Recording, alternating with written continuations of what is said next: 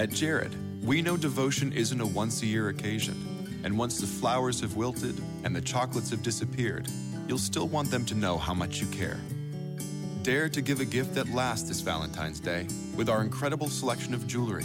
From delicate rose gold to bold black diamonds, Jared has hundreds of pieces under $299 and exclusive collections you won't find anywhere else. Shop online or find a store near you at jared.com and dare to be devoted. Hello, everyone, and welcome to another edition of Troy Nunes is an Absolute Podcast. I'm your host, as always, John Cassillo, and with me today is Dan Lyons. Hello, everyone. Happy, Happy, uh, things just keep getting worse for the Mets day. ugh. happy Syracuse basketball to transfer day. Yeah, that's good. That's a positive. That'll that'll work. Let's go. Let's, let's go with the positive thing instead. Yeah, I think that's that's probably the way to go here. Yeah. Plus, like half of you, at minimum, care about the Mets. It might be more. It's probably no. I'd say maybe twenty percent of you at best care about the Mets. So. I, I assume all of you care about Syracuse, so we'll, Yeah. I think that one's probably the right way to go with the Syracuse podcast. It's a safe assumption. Um, for those who didn't uh, pay attention earlier today, and this will actually be posted the same day as it's being recorded, um, ECU transfer Elijah Hughes has joined the team. He uh, he was kind of a late bloomer in high school, didn't really get the the big name attention uh, coming out of high school, which is why he ended up at ECU. Um, was a little injured last year, seemed a little buried on the depth chart. And uh, after visiting this week, he uh, he decided to come aboard. He's a New York native, so there's a there's a definite reason why he would want to be interested in uh, in Syracuse. He was also interested in Iona. Um, glad that he didn't even need to take that visit. Yeah, I think it should be a nice fit. Um, he's a guy who came along late last year for ECU. He was hurt early in the year, and by the end of the year, he was starting and had some nice like double digit games down the stretch. Um, he's six six uh, and like 220 pounds, so he's a really solid uh, size for you know a one or two guard in our system. Um, Local-ish kid from Beacon, so he's in you know the Dutchess County area, but still, I guess upstate New York. Um, and he went to South Kent, which is also nice. Obviously, that's where Matt Moyer went. We're recruiting uh, kids from there every year, so it's nice to keep on building that connection as well. So I don't think there's a lot to there's there's not a lot to dislike about this. I, I think uh, after a year in the program, he should you know be a really nice addition. And at worst, he's probably a good a nice depth guard. At best, you know maybe we got a, a diamond in the rough a bit. Yeah, totally. I mean, I, I think that the, the previous connection with Moyer is a big thing because you know that helps. Uh, I mean, neither of them played for Syracuse last year, um, and then Hughes won't play for Syracuse this coming season. But that said, um, could have help to have some pre-established chemistry on the team. Um, on on top of that, the fact that we're bringing in a transfer to then work his way into the system over time instead of being like a one-year fix, as we've seen with some grad transfers, uh, is, is probably a better alternative. Um, Syracuse still has two roster spots left for 2017. It seems like they have a couple other targets in mind um, out of high school, um, as well as the grad transfer market. Um, I know, uh, what was it, Otis Thorpe from uh, from USF, who was interested. I think that's, a, that's another name to, to keep an eye on as we look at those last two roster spots. Yeah, he's probably the the num- the top grad transfer to keep an eye on. Then there's guys like uh, Jordan Tucker, who obviously uh, just had a Duke offer, which doesn't seem great after Duke lost out on Kevin Knox somewhat unexpectedly. So hopefully Syracuse being in on him longer helps out there. But uh, obviously Duke is is a you know not the best team to deal with on the recruiting tr- uh, trail, and he seemed to be pretty excited about getting a Duke offer, as one would when they get an offer to play basketball at Duke. So. Uh, we'll see how that goes, but um, you know, hopefully we can fill those last two roster spots because obviously the team does need some immediate help, especially in the backcourt. Yeah, I, I think that you know, I, ideally, I'd love to have these guys both be freshmen. It'd be awesome to build some some long term depth rather than just some short term depth. Um, that said, you know, a guy like Thorpe wouldn't necessarily hurt, um, but not I wouldn't take him over if we could get a guy like Tucker. And there's a couple other names kind of tossed around for 2017. Um, uh, you mentioned Syracuse has been in on Tucker for a while, but obviously that has not helped us a ton in this cycle. I feel um, as we've lost out on uh, a bunch of kids to uh, to bigger name schools like uh, specifically Kentucky and Duke. Um, just because, like, despite the fact that we were in longer, I think that's why Boeheim never wanted to go up against those schools in recruiting, and it's it's showing now that we're not necessarily suited to close against those schools. And those two, like, it, it's not even like a Syracuse problem. But those are just two Yeah, schools that are problem. out recruiting every other team in the country by a large margin. Like they're they they are at another level. Um, but it, it makes sense. Like you, you want to believe that you can get those guys, and you know every so often maybe Syracuse will be able to beat up those schools for a kid. But um, they, it just it seems like they require a lot less investment in someone to get uh, at least involved. Where Syracuse, you know, if you want a five star kid, you have to make him a top priority and really go after it. Where if Kentucky or Duke can just like drop in and, and automatically be in the running, so it's just tough to compete with. They uh, and so I, I totally get you know where Boeheim might want to think that it's just better to spend the uh, the time and the effort elsewhere, where you have a better shot, even if you know you're shooting for slightly less you know plug and play type players. But um, I also get why people would be annoyed because you know we were recruiting at such a high level, but the recruiting game in basketball seems like it's changed a lot in the last like even the last couple of years, and Duke and Kentucky for the time being are just really really impossible to deal with. Yeah, I completely agree. And you know, it's it's not something that's going to go away for those schools. Who knows who else would, would join that group? Um, obviously, North Carolina's put together a nice little stretch here, as long as they don't get murdered by NCAA sanctions, which I'm not banking on anymore. Um, they could potentially join that group. I think Kansas is, is sort of in a a running reset right now as they uh, they lose a bunch of guys, but they're also, despite Bill Self talking shit about grad transfers, goes out and gets a bunch of them. Um, I, I still I don't think you're going to see any sort of sea change in terms of you know who rules the roost in terms of uh, basketball recruiting. I think you know Duke and Kentucky uh, can run rings around everybody else. Um, obviously, you know you have your North Carolinas um, and your Kansases after that, um, and then there's a large group of us afterward.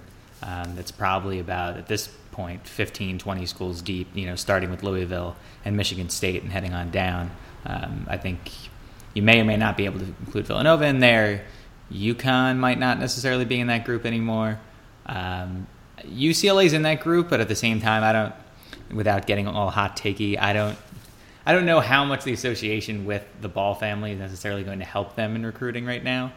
Um, I, I think that it's helpful because you know you're getting quality players coming to the program um, with that family, but at the same time, you also know that you, other star player, will not be the focus in any way, shape, or form for the full year. So, you know, I guess it depends on what your priorities are as a player.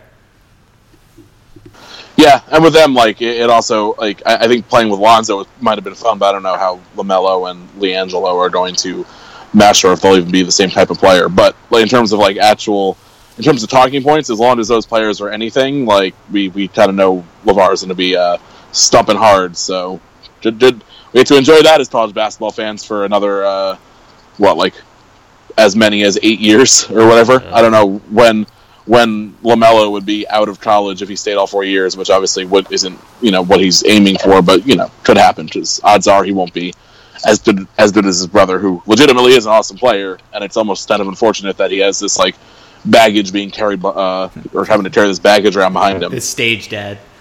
Yeah, seriously. Yeah, it's uh I was on ESPN yesterday, and of course, like there was a million things going on in the sports world. And what was the lead story? It was it was LaVar Ball mouthing off about, you know, Lonzo being better than MJ or some shit. Like, I I just ESPN just stop it. Like, just just stop it. Stop firing reporters and then making that a priority. Like, stop it. Yeah, I mean, I, I appreciate that you're even getting ESPN people annoyed about it. Like people, I think Michelle Beadle refused to have him on Sports Nation. Like, it's just so much, and let, let, the kid play. Like, because it, it's gonna suck if he ends up being like a middling player or like you know an average, uh, you know, nice NBA guard and doesn't turn into a superstar, and then it's just gonna be. Uh, Everyone, it's you're gonna have the, the the reverse hot takes about how LaVar ruined him. Like, let's just let this kid play, and you know he's going to be the number two or three pick, and that doesn't necessarily mean he's going to be the best player ever. But it's like even if he only ever turns into like a good NBA guard, we're still never going to hear the end of it. Like there's no good outcome here. Yeah, I I would definitely agree. And again, ho- hoping that hoping that everybody in the Ball family goes one and done, is successful in the NBA, so that so that we hear less and less about LaVar. Oh uh, yeah. Anyway, um, what else has happened in Syracuse world? Oh, uh, we answered my scheduling prayers, but not really. Uh, this morning, uh, the ACC announced all of the future Notre Dame games now through 2037. Uh, those games would involve kids who weren't even born yet. I, I love that so much. I really do. Like that's such a perfect, perfect college basketball. Yeah, it, or college football, it, rather. It, it is peak college sports to, to, schedule games, you know, so far out that the kids aren't even born. It's uh, I'm not frustrated with it. I'm not frustrated about it to be honest. Like this seems like something I would be frustrated with, um, but knowing that the ACC and Notre Dame are locked into this deal anyway, um, knowing that in the past Notre Dame had kind of held the ACC hostage in terms of scheduling, had switched things around. Um, it's actually nice to see the ACC dictating some of the terms here. Um, it also allows us, once we actually get our act together with scheduling, to uh, to actually see what's in front of us and see which years we want to avoid. You know, scheduling tougher teams and, and getting stuck with potentially, you know, like a matchup with Notre Dame and maybe a matchup with like a Rising Maryland program or a random series with Arizona State that happens to go nine and three that year. Things like that that like I don't want any part of, and I don't think anybody else does either in terms of uh, this program's long-term competitiveness. Yeah, no, it's it's a good thing because we knew these Notre Dame games were happening, so it's not like we're we're blindsided by the fact that we're going to end up playing Notre Dame every so often. So it's in the agreement. It's a long-term play for the ACC. We totally get it. So at least now we can kind of map out where we need to put in other games, where we want to put our power games, where we want to schedule out, you know, a slightly easier slate on top of Notre Dame, who you can always, you can probably always assume they'll at least be a good team. Like you, you don't know when Notre Dame's going to blow up and be, uh, you know, a ten win team or when they're going to falter, but I don't think you're going to uh, get hurt too much assuming Notre Dame will be decent and then having them fall on their face for a year and not adding much more to the schedule. Like, I, I think they're a safe bet in terms of just say like that's our big game for the year and let's just make the rest of that schedule palatable and then work on getting if you're to add big games like the Wisconsin series coming up or something like that let's add those to the years that we do not already have Notre Dame in and let's do this smart yeah and so I mean again I- am not pissed off about it no you're not either nobody should be um, definitely seen some you know hand wringing and all this other stuff every team in the ACC is going to schedule Notre Dame a certain amount of times um, over the next 20 years. Um, it's silly that we're scheduling them out this soon, but if Notre Dame was pushing to do so, I'm not gonna not gonna say no because again, it doesn't doesn't hurt us um, in any way to do so. Yeah, it's just kind of a silly like it's a silly thing in terms of like what the optics are, but it yeah. makes sense when when they're always you know Notre Dame's scheduling is such a different monster from everyone else's as long as they choose to remain to be an independent quote unquote program. So might as well throw them this bone and, and be nice to them and keep the, the relationship between the conference and and that school positive, uh, just for whenever the next uh, round of realignment decides to pop back up. Which who knows, based on Oklahoma's usual blustering, could be any day. In that case, it could be it could be any day, or it could be for not like another decade. You, you never know, but it, it does seem like there's something going on at, uh, going on at Oklahoma. I don't think that like anything's imminent, but it does feel like you know there's a lot of noise coming out of that program right now, um, and it seems like at least someone is is kind of annoyed with the state of things. I think it's all posturing. I think it's just seeing who's going to give them the best offer, and Oklahoma has Oklahoma has options that Nebraska didn't, that Colorado didn't, uh, Missouri didn't once Nebraska joined uh, the Big Ten. I think there's a couple other schools you could say that about too. Like as far as schools that are going to be looking at like bouncing to another conference, like Oklahoma and Texas are probably the only ones with like full autonomy as far as where they could go and how they could get there. Um, so where there's smoke, there's fire. I don't think we've seen enough smoke yet, but I feel like Oklahoma is probably fielding offers. Um, in a much more aggressive and much more tangible fashion than like Maryland was when, when the smoke kind of started um, with them back in like 2011 12. Yeah, uh, they, and they are one of those schools where like you could conceivably put them in any conference. The ACC is the only one that doesn't really make a lot of sense, but I think if Oklahoma decided that's where they wanted to go, the ACC would, would make it work. But they make a lot of sense for the SEC, Pac-12, more sense for the Pac-12 if they add like Oklahoma State too, uh, and Big Ten. I think it could work too since they already have the the rivalry with Nebraska and everything else. So um, they do seem like the logical next shoe to drop. Now the question is, you know, does it happen? I, I don't sense it happening anytime soon, but um, it seems like someone, you know, someone there uh, who has the the ear of some of the media folks in that area seems to be annoyed or, you know, putting something out there. And that doesn't necessarily mean that there's anything like ha- happening at the top levels, but you never you never quite know with this stuff. Like we've seen it play out in all different ways between the ACC just going, you know, all through the night and and adding Syracuse and Pitt out of nowhere, or the Missouri like basically playing like a dating game with the Big Ten and SEC. Yeah, I mean, I think overall we are we're probably looking at more of not under the cover of night, but I think we're going to see like some more public overtures, like not now, but closer to like 2020, 2021 when we get more near the the end of the grant of rights. I mean, honestly, I think it's a question of if Texas if Texas left with with Oklahoma, then there is no Big 12 to collect on those grant of rights, and then the move can happen sooner. Because at that point, I think if those two schools left, I would assume. Oh, no. I would assume Texas Tech or Oklahoma State goes with them. Um, I think TCU is able to find a soft landing spot potentially in the SEC, depending on where Texas and Oklahoma go. Um, and then I think the Kansas schools. I think Kansas schools could end up in the Big Ten again, depending on where Texas and OU went. Um, Iowa State's screwed. Baylor's probably screwed at this point um, because their their impending downfall could not have been timed worse. Um, and then West Virginia either ends up in the SEC or the ACC just bites the bullet on the academic front because you're not going to pass up a school like that with that much uh, athletic success and history against programs that are already in your league.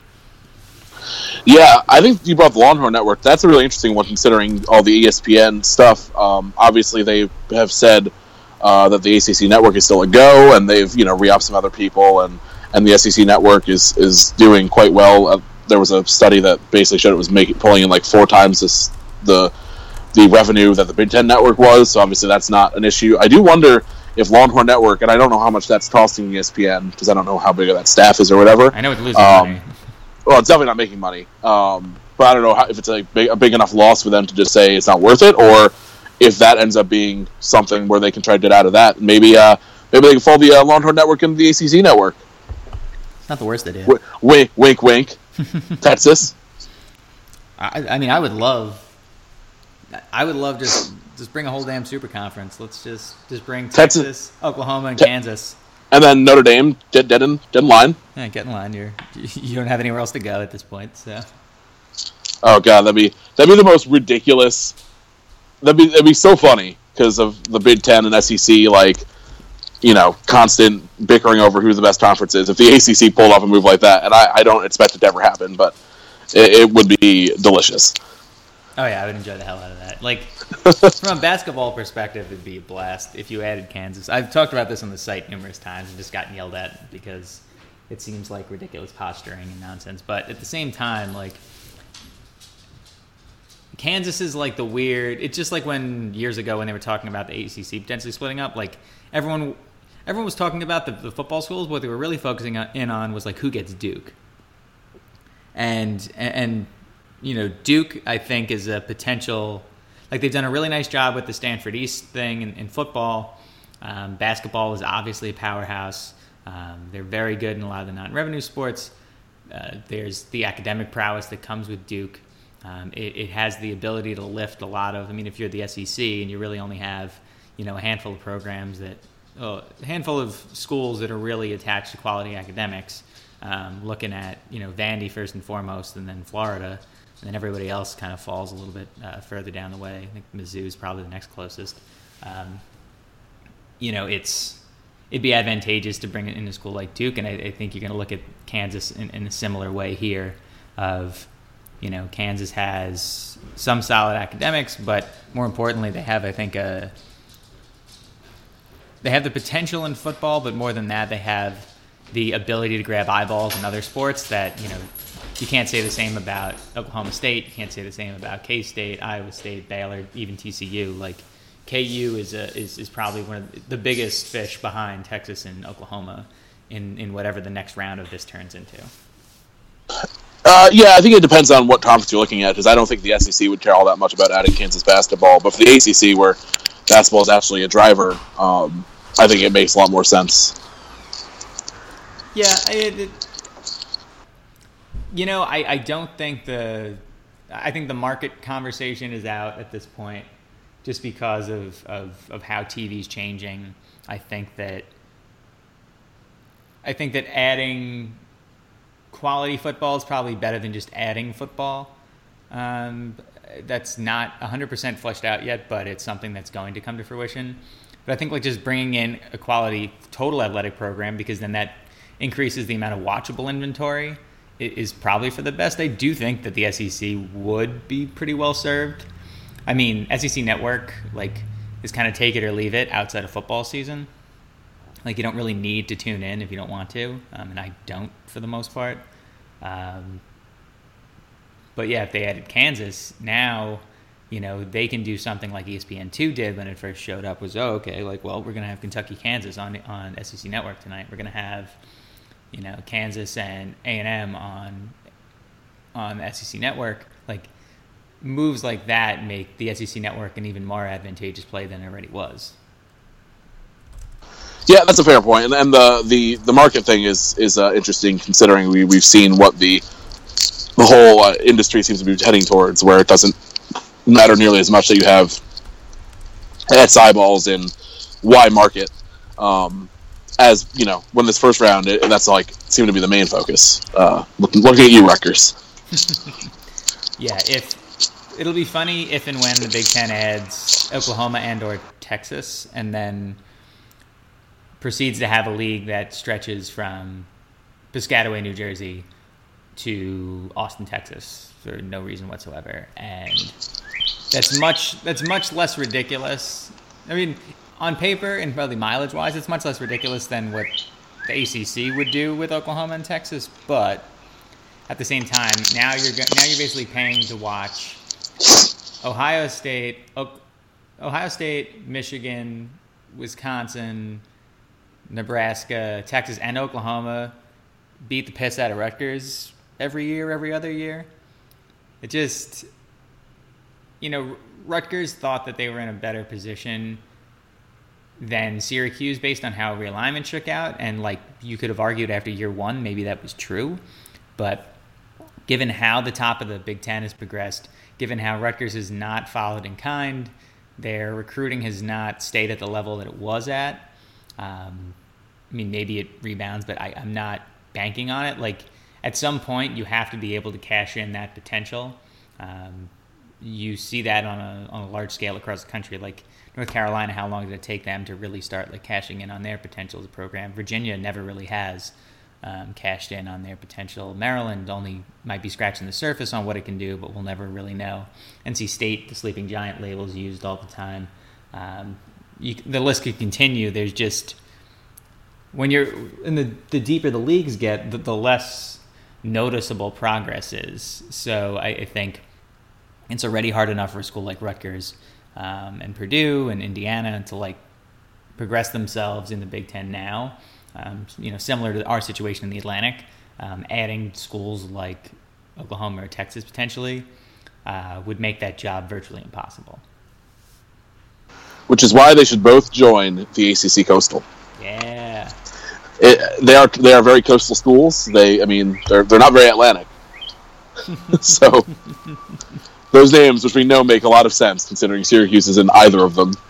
Um, yeah, no, it's uh, it, it definitely. I, am super interested to see where we go next, considering it seems like the game has changed quite a bit versus with regards to how these decisions are made. Like we, you could kind of see the alchemy with the last round, um, whether or not you would read with it. But the the landscape is changing so much every year. Um, I do wonder like what they're looking at, or if conferences are even like looking at the same things now. Like I wonder if like some conferences are kind of ahead of the game while others are still kind of working on like 2011 decision making. So um, again, I don't expect this to be like in like anytime super soon though. Uh, I think that the Big 12 uh, grant of rights, uh, not grant of rights, the uh, what's expiring in a couple years. The grant of rights. Grant of rights. Okay, um, that could be a, an interesting marker to look at. Yeah, I think that's what everybody's kind of focused on now. And like I said, obviously, if someone wants to make a big, big play, then you could just destroy the Big 12 and you don't have to worry about the grant of rights. Um, I think that we ended up in the best place for us. I think that we are eventually headed to a four conference setup. I just don't know if it's going to look like the four conferences we thought. Um, I hope we're not part of that collateral damage. I don't think we will be, um, just because of how sturdy the uh, ACC looks right now. But hey, you never know. Um, college sports is weird. I still think we're headed toward um, some sort of separation with the Power Five conferences in Notre Dame. Um, eventually, kind of being off on their own raft, and you know, you don't want to dilute the the power conference brands individually, but at the same time, would probably be advantageous for everybody to stop with all the realignment shit and just kind of sort everybody out geographically and have a playoff at the end of it. Yeah, I mean that just makes the most sense, and it's talked about so much. It does seem like that's probably where, where, where we'll end up. Uh, it might just take dragging a couple people taking and streaming to get there, which is generally how college football advances. That's that's college sports in general. A lot of a lot of old white guys who just have no no desire to change, eventually being forced to do so at gunpoint. Uh, money point. Yes, more or less. M- money guns, which I'm sure all of them have in their offices. The SEC definitely has money guns. So and many. you were going to be allowed to take them into Arkansas games until they thought better of it. Yeah, you see, the, up north we only use the money guns that shoot paper money, but down south they have the ones that shoot coins. So those gonna be a little more painful. it's a lot. It is a lot. That's a good place to stop for halftime. Uh, Dan, what have you been drinking of late? Well, I am down south again this week. Uh, I'm currently, as we speak, drinking a Westbrook uh, Two Claw Rye IPA, which is quite good. Um, yeah, it's uh, we were at the, the store before, and we're like, let's find the West Claw we haven't had. So we had uh, picked up the Two Claw. Also, before drank the One Claw, which is just a rye pale ale. I actually like the Two Claw a little more. Um, last night I had the uh, ESB from Green Man Brewery, which I believe is up in Asheville. Um, really good uh, English, uh, super bitter. Um, really enjoyed it. Uh, then I also had uh, what else did I have last night? Oh, I had a regular Westbrook IPA, which I've had before, so nothing too crazy there. I had uh, I had Brunette's Revenge from Wolf Hollow, uh, which my friend brought down, who works there now, uh, which was quite interesting. Um, it's it's I guess classified as a blonde, but it's it's definitely like darker and maltier. Hmm. Um, I enjoyed that. Uh, and then had some single cut, had some all day, uh, some rare Vos from Ommegang, uh, some preseason lager from Goose Island, uh, and I think that's everything since uh, last time we spoke. Yeah, big week. Yes, we'll have a lot more uh, North Carolina and South Carolina. I pretty much stick to Westbrook. there are some other decent local breweries around here, but I'll be up in North Carolina next week for a wedding and a graduation, so I think there'll be a lot of foothills and other fun stuff like that. Very nice. Uh, for me, um, I had some monkish and other half collaboration Nomelhead. It's a uh, lemon sour. It was really good. Um, I mentioned this one way back in the beginning of the year, but uh, Vindictive from the Bruery is a uh, red wine barrel aged um, Black Tuesday. Uh, also was at the, as I mentioned last week, the Bruery ninth anniversary party, so had a bunch of really great stuff. Um, Bruery Terreux had their blend two batch one sour. Had the Joyful Tuesday from the Bruery. It was a uh, almond and coconut uh, Black Tuesday, which was excellent. Um, they had they got rid of their Humulus Lager as a regular tap option at the tasting room, but they did bring some Humulus Coconut um, IPL uh, to the anniversary party, which was great. What else did I have? Uh, Highland Park's New Heights Saison was very good. Also had uh, Avery Tequila Cervus, their uh, tequila barrel aged uh, beer that they brought with them. Had a couple things from Rare Barrel. Um, it's up in NorCal. Had uh, their rules and Supermassive, um, two of their sours. Um, the Bruery had a uh, Grandma Knott's Tuesday. It was a Black Tuesday with, I think it was raspberry and boysenberry, perhaps. And that was excellent. Um, what else? Oh, had uh, from AleSmith had Nibs and Beans uh, Speedway Stout, just a vanilla and coffee uh, version of their Speedway Stout. Bruery also had a couple other great uh, one-offs. They had Sangfroid, um, was a sour ale. They had Ride That Banana Split, was a uh, chocolate and banana Weizenbock. Uh, that was really interesting. Like that one a lot.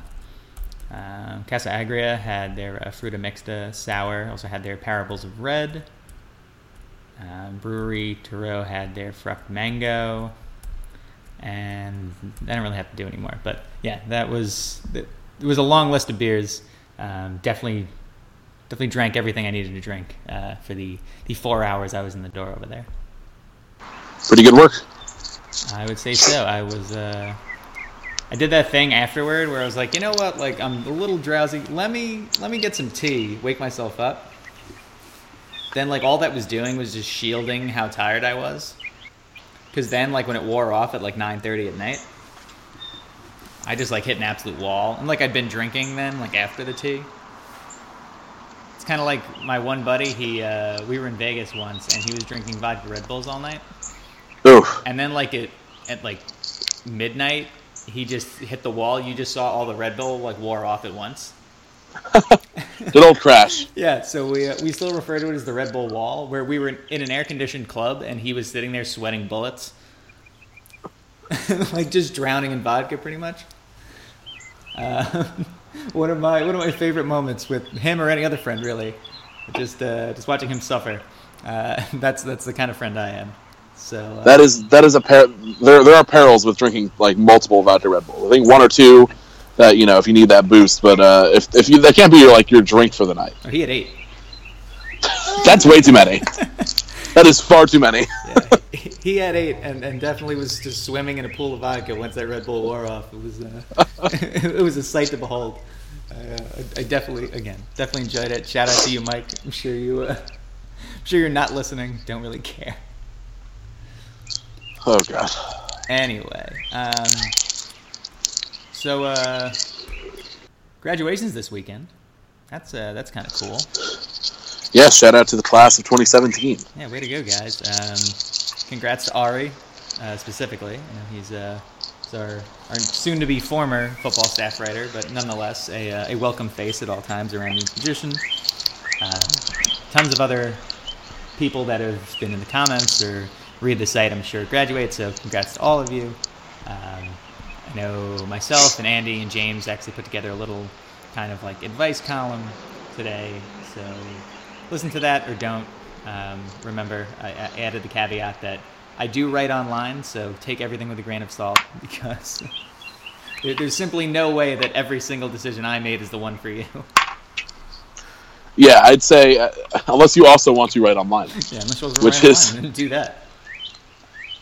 which which the advice we can give you is is just start writing, I guess. Yeah. And all the time, every day. Yes. Um, no, it's. Uh, I mean, I, I remember fondly those days in 2012. Uh, walk uh, more, more. I guess the actual graduation was fun, but then more the march down to uh, Faegans and Chucks for the final time that night, and uh, having way too many Long Island iced teas at Faegans. which, speaking of having way too many of one drink, uh, yeah, Faegans Long Island iced teas, which were three dollars. When you had like a couple graduation checks in your in your wallet, you're like, "Yep, this is happening." I always did Magic Hat for Senior Sunday.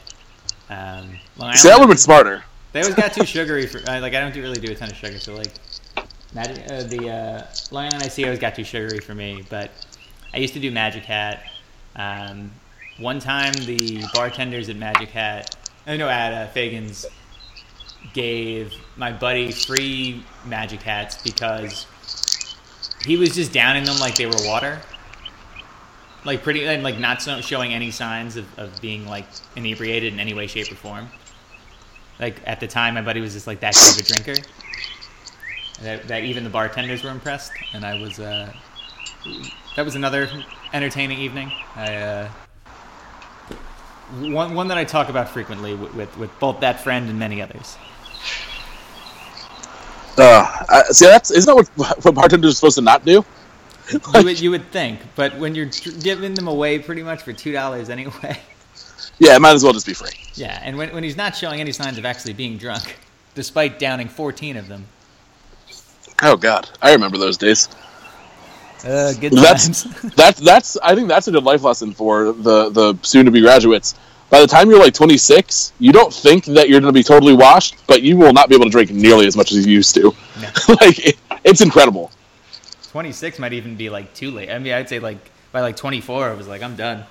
Yeah, I think that's about right. Like you could still you could still dial it up. Like you're like one of those like you're like a starting pitcher who is like a 4.2 ERA and like he's not nearly as good as he used to, but like once in a while he'll go out and throw a gem. Like that's kind of at 24, 25, 26. Like if we really needed to get out there and like put some innings in, we can do it. But you're gonna have to ice your arm for like three days afterwards, oh yeah, that, that that's how I treat whenever I visit New York. Your game, basically. your game five. Yeah, it's like I, I, I, I tell myself like, dude, you're, you're gonna pitch four game sevens, and then and then your career's over. let's just let's just make this happen. Um, Just ride out into the sunset. oh man, we've talked about drinking quite a bit on this podcast today. Yes, Uh, this is. We, we've definitely gone more drinking than Syracuse so far. That's fine. Um, back to Drinking and then realignment that isn't happening yet, and then Syracuse. I guess we hit in the beginning a little bit. Yeah, we did. Um, and then we were talking about drinking at Syracuse, so that's still cool. Um, That counts. Yeah, that counts. Um, Dan, I don't know if you saw the CBS Sports list this week, the one that was ranking college football coaches, and Dino Babers was 51st out of P5 coaches. Um, it's I off-season did. content, but like 51st seems a little low. No, It does. Um, it seems a little low, but I think after you know someone goes, I mean, granted, it's totally context free because uh, as someone who's you know tried to list things of all 130 ish college football teams, like you're never going to have all the information on everyone. No. So I, I get where you have Dino uh, at 51st after a four and eight year. Like it, I, I understand it con- con- conceptually, even if I disagree. Um, but also, I think those who are getting mad online about it just need to remember it, it doesn't mean anything. It's fine. Like, it doesn't mean that Dino is being disparaged and, and that his work isn't being appreciated. Um, we in the Syracuse world all appreciate him and know that he is doing a good job. So it, it really isn't that big a deal. yeah, I saw a lot of people getting like mad online directly at Tom Fornelli. I was like, you guys need to, you guys need to relax because this is the only thing I took issue with was just the fact that like, if four and eight's your measure, fine, but if like scoring two less points per game is your measure, like that's not that's just lazy. Yeah, I think that's that's fair. Like it's it's you could like gnash teeth over it. I think if he goes like seven and five this year, he'll probably jump way up, and you know maybe there'll be some like course correction. And then people will be maybe putting him too high. So it, it's I don't know. I, I try not to get too worked up over those things, unless it's the Orlando Sentinel, in which case they always make it seem like they've never watched a, a game of ours ever. So well, I'll get worked up about the Orlando Sentinel when that rolls around, but until then, I'm, I feel pretty good about our, our national list uh, outrage here. If the Orlando Sentinel hasn't rolled around yet, I feel like that might be a good thing. I don't know if they started it yet, but uh, I have no idea. I only ever find out when Syracuse rolls around. It's like, oh, 97. Cool. cool. I guess I guess Greg Robinson is still the coach. Got us. And with that one year where they listed like the entire depth chart wrong, which was fun. Oh yeah, that was uh, that was highly entertaining. Um, so I don't know, Dan. What else do we have? Uh, Lacrosse is, is going to the NCAA tournament and playing uh, Yale. Yale. playing Yale. Yale is actually kind of fun to watch. They've been kind of fun to watch for a few years. Um, Yeah, they were they had that really good team. I think like maybe three or four years ago. Yeah, it was three or four years ago. I, I think in general, like Ivy League lacrosse has just become a hell of a lot more fun in recent years. I mean, it, it always has like had its upper crust teams, but I feel like from a top to bottom standpoint, I've enjoyed casually tuning into a, uh, a Ivy League lacrosse game more than I have in the past. I think we what we learned is that you just have to sacrifice Princeton, and once Princeton's no longer good, everyone else can be like pretty good. You know, I feel like that's a good way to look at SEC football as well. Is if, if Bama could just suck again, then SEC football would be interesting to watch. Bama died, so the rest of the SEC could live. Bama's Jesus. Dan said it, not me. I, I did. I made that direct comparison. And I don't know. I, I, I feel like we need to talk about more, but at the same time, I don't know what else there is to talk about. Dan. Yeah, it's kind of a slow week. I mean, we'll have when's the the, the Syracuse uh, Yale game is is oh it has to be after graduation. That's how it always is. So that's Sunday. Um, Softball team And then- today. softball team plays. Uh, I assume Tonight. women's lacrosse is still alive. Yeah, women's lacrosse is a bye in the first round. And then they have to play potentially Boston College, which is not good. No, didn't we? Uh, haven't they given us some, some issues this year? I have not been We- on top of the women's lacrosse. We beat them by 10, but they also didn't have their best player. Hmm. And also, you just don't want to face the conference team. No. We, we, In any sport. We, we've seen this. It's a before. universal rule. Yes. Hi, hi, Marquette. Oh God. The dumbest. Just really. That, that still makes me mad. So we- I won't get mad online about lists that roll out in the summer, but I will get mad online about basketball draws in the NCAA tournament from six years ago. I'm I'm in on getting mad about that. Oh yeah, that's fine. You can we, we can rage about that because again, it was it was completely unnecessary and and it was the problem was it was completely necessary and then it was used as a talking point for people that were hating on the Big East at the time. What meanwhile the committee matched up three different sets of teams to face each other in the second round. Yeah, still just mind numbing. But I guess that, that those are the perils of getting 11 teams in the tournament, even though it still really didn't need to happen. Okay. Anyway, um, yeah, I, I think with all that in mind, um, we'll probably do a, a shorter episode today. I think we'll have plenty more to talk about next week with uh, hopefully some successful lacrosse teams. Maybe softball pulls off a miracle this weekend. I know there's uh, the ACC Outdoor Track Championships are this weekend. Oh, shout out to Justin Knight for breaking a world record, if I'm not mistaken. Yeah, that Crazy. Was, uh, Justin Knight has become one of the probably He's probably one of the greatest Syracuse athletes ever. Like, he's definitely up there and, and, and i think like he like quietly kind of rolled up there because like people just weren't didn't have track on their radar as much as they should have it's it's. I mean, that that's just nuts. And I also feel like if you're like a track person and you were for another team, like Justin Knight has to feel like the fifth year senior that like has never gone away because I feel like he's just been killing people uh, for like three or four years now. Like he's just been one of the best runners in the country. Just you know, it takes a lot for a, for a college track star to get like headlines, and he's been doing it for for a couple years. So so awesome for him, the incredible achievement. And I'm glad we didn't forget to bring that up uh, during this short podcast. agreed agreed kevin will be most pleased we uh we, we got our track shout out in the uh we should do more admittedly but uh maybe he comes on the podcast we could chat some has some hot track takes Yeah, we'll have to see when the, when that season ends. probably soon I imagine it is probably soon. Yeah. Anyway, um, so that was Dan. I'm John. Uh, Dan, thank you as always for uh, for chiming in here. Yes, glad uh, everyone has listen to us talking about drinking for about 25 of the 45 minutes. That's fine. They'll live. There would have been worse topics. So There- There have been worse topics. We've talked about the uh, the Sun Belt for an entire podcast before, and, and we will again. and we, we will again. I, I was thinking about that schedule the other day. That's coming. don't don't y'all fret.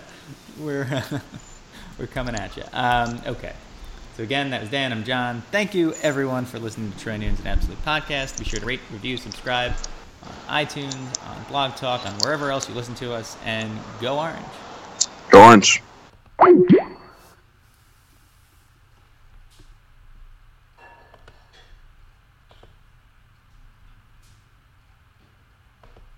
At Jared, we know devotion isn't a once a year occasion. And once the flowers have wilted and the chocolates have disappeared, you'll still want them to know how much you care. Dare to give a gift that lasts this Valentine's Day with our incredible selection of jewelry. From delicate rose gold to bold black diamonds, Jared has hundreds of pieces under $299 and exclusive collections you won't find anywhere else. Shop online or find a store near you at jared.com and dare to be devoted.